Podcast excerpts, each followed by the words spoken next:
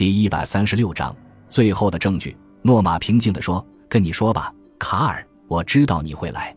那是我父亲的手枪。”泰森不敢把他带走。他说：“如果警察从他身上搜出这把枪，那我们就全完了。”所以他把它藏在了屋子里。藏在哪儿？我怎么一直都没找到他？我对大厦这么熟悉，一瞬间我又听到他咯咯的笑声。你在冰箱里找过吗？我不知所措的点点头，说：“对两个业余的凶手来说，这真是个聪明的办法。”不知道我告诉温斯特罗姆时，他会有什么样的反应？诺玛重新坐下来，举着手枪对着我，不无嘲讽地说：“我想你一定盼着温斯特罗姆警官能扑过来逮捕我，可是他可做不到。他的确做不到。我同意他的说法。我知道对同一案件不能再次起诉。”那么你现在想要干什么？开枪打死我？别瞎扯了，卡尔，我不会这么冒险的。诺玛说。可是你也不要惹我。走吧，别妨碍我。如果你肯把你在大厦的股份卖给我，我倒是愿意出高价。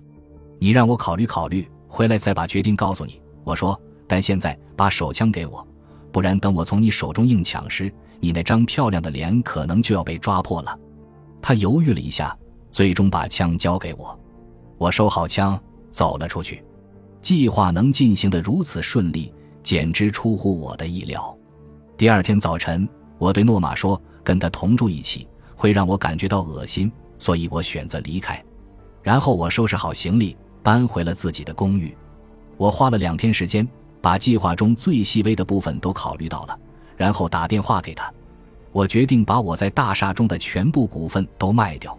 我对他说：“我希望你能按照承诺的那样高价收购。我知道你付得起这价钱。”诺玛，这大厦其实没什么用处。他狡猾地说：“现在没人会买这种古老的房子。他们告诉我，这房子最多就值七万五。所以，我愿意对你大方一点，我会出五万买你的股份。这房子是不算什么。”我坦诚地说：“可是那还有近乎一英亩的地。”放在一起卖就很值钱了，所以你应该给我十万元，应该，对，应该，而且我要的是现金。事实上，也许我并不需要现金，但我有自己的理由。为什么要现金？他有些不安，这要求很荒唐。你最好马上就去银行。我说明天晚上八点我就过来拿钱。记着，让泰森带来一份出让证书。我要在上面签字，当然，这样他就可以作为见证人。听着，卡尔，你不能指挥，我可以。别打断我，我还有话要说。告诉泰森，让他再带一份我父亲所有证券的清单，以明天收盘时的价格为准，附上他们的估价。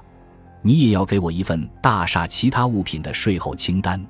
不，他高声叫道：“这些跟你没有任何关系，你这是在讹诈。”我不接受，就算你把真相说出来，我也不在乎。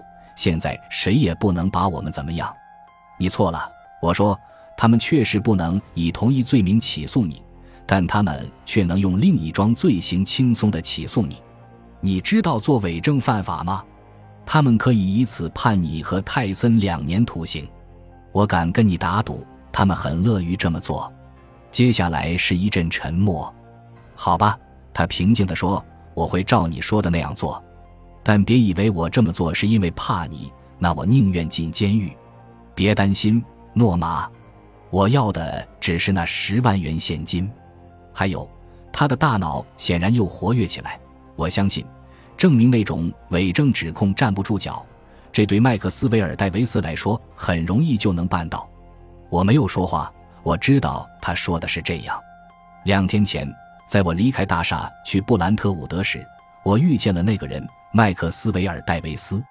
他有事来找诺玛，看到我后，在大厦的台阶上停下来跟我握手。小伙子，不要对我有何不满。他说：“你要理解，我只是在挣一分钱。”他身材高大，为人热情洋溢，眼角满是亲切的皱纹，操着南方口音，举止也像一个就是南方贵族。我可没有那么孩子气。我并非多么憎恨他，无疑他把工作做得十分出色。我跟他握了手，并对他说：“撇开个人感情，我认为他或许是当今世界上最杰出的一位辩护律师。诺玛继续说着：“我不想让泰森过来，为了避免一些令人生厌的曝光，我们已经决定这段时间不会见面。”这真让人感动。我说：“可是我要泰森在场，就这么定了。只要你告诉他嘴巴关严点儿，天黑以后悄悄过来，就不会招惹麻烦了。”好吧，他同意了。告诉泰森。如果他不想找麻烦的话，最好准时到这里，一分钟也别迟到。我挂断了电话。第二天晚上六点四十五分，我来到一个规模不大的电影院里，在售票间和售票员多莉聊天。我选择这家电影院，是因为我父亲死前几个月，他刚好买了这家电影院的股票。因为这个关系，我认识这里的工作人员。更重要的是，他们也认识我。第一个双场电影从七点开始放映，我早就看过这两部电影了。他们一起放映共需三小时五十六分。在走廊上，我看到了经理比尔斯坦莫茨正在和一个漂亮姑娘调情。我走过去跟他聊了大约五分钟，然后走进放映厅，在紧急出口边的一个位子上坐了下来。售票员偶尔会进来担任领座员，然后大部分时间都会在门外。还差十五分就到八点整，我环顾了一下四周，发现一小部分观众坐在中间的位置，正在聚精会神地看电影。放映厅里没有工作人员在走动，于是我悄悄地从紧急出口溜了出去。我从口袋里掏出一张卡片，插进门缝，这样门就不会关上，可以保证我回来时可以顺利从这里进来。诺玛和鲁斯泰森正在客厅里等待着。那个男人显然很不安，他时不时紧张地看我一眼，好像我的脸是温度表。诺玛倒很沉静。我在出让证书上签了字，泰森作为证人也签了字。诺玛递给我一个装满钱的手提包，但我没有费神打开它去数钱。泰森拿出一份证券清单，诺玛也递给我几张纸，正是我要求的统计单据。我粗略地把这些翻了一下。然后折起来放进了上衣的口袋里。其实我只要花点时间就能搞到这些东西，不过我还是让他们俩做一些事情，才不会起疑心，也就不会猜到我真实的目的了。现在我要给你们一样东西，可以说是对你们辛苦劳动的报酬。我打开放在腿上的盒子，这是我进屋前从汽车行李箱里拿出来的。盒子里是那把德国手枪。我托起手枪。对诺玛说：“诺玛，你一定很乐意重新得到它吧？”“当然。”他回答着，然后站起身，第一次露出微笑。“诺玛，你微笑的时候真迷人，虽然有些邪恶。”他微笑着向我走来，而我则调转枪口，扣动扳机。我向他开了三枪。诺玛就像被一只看不见的巨手打中一样，踉跄着向后退去。他刚一倒在地上。我立刻就把枪口对准了泰森，他吓得眼睛瞪圆了，像一只落水的小狗，全身都在发抖。泰森，我说，好好看看他，你不想像他一样死吧？他飞快地低下眼睛，瞥了一眼地上的尸体。此时的泰森连话都说不出来，只是拼命地摇头，表示他不想死。我说，泰森，如果你不照我说的做，你马上就会和他一样。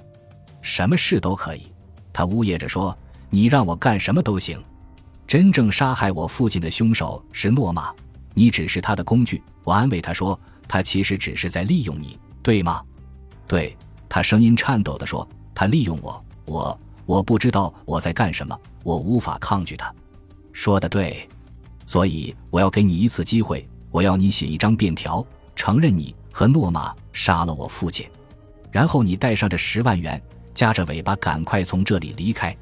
如果你被抓住，那你就完了。我会否认你的指控，便条将会证明你的罪行。但至少在那之前，你得到过一次幸存的机会。这样公平吗？他使劲点头，非常公平。我带他走到客厅的桌子，让他自己打开抽屉，拿出我父亲的纸笔。